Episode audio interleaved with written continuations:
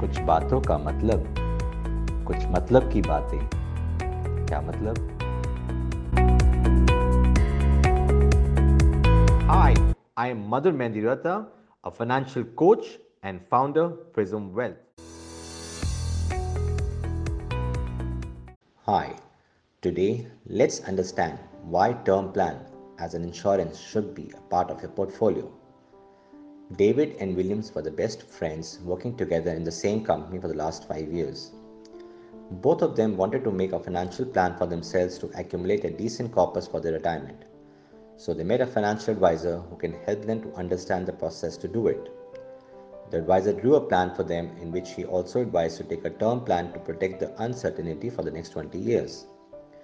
David and Williams thought for a while, but only David agreed to take the term plan of 2 crore which was 10 times of his annual income, whereas William did not agree with the idea and thought it would be waste of money.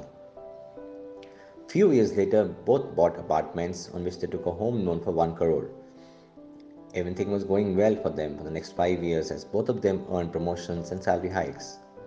One day, they were going to the airport via car for a business trip to Mumbai.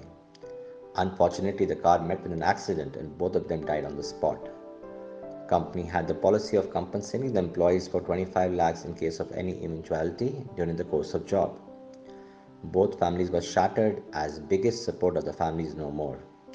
After few days, banks approached the families and requested them to close the loan.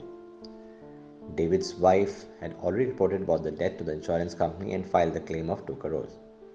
Bankers, after seeing the policy, agreed to wait for a month. William's wife, on the other hand, had no term policy and was only relying on 25 lakh compensation from Williams Company.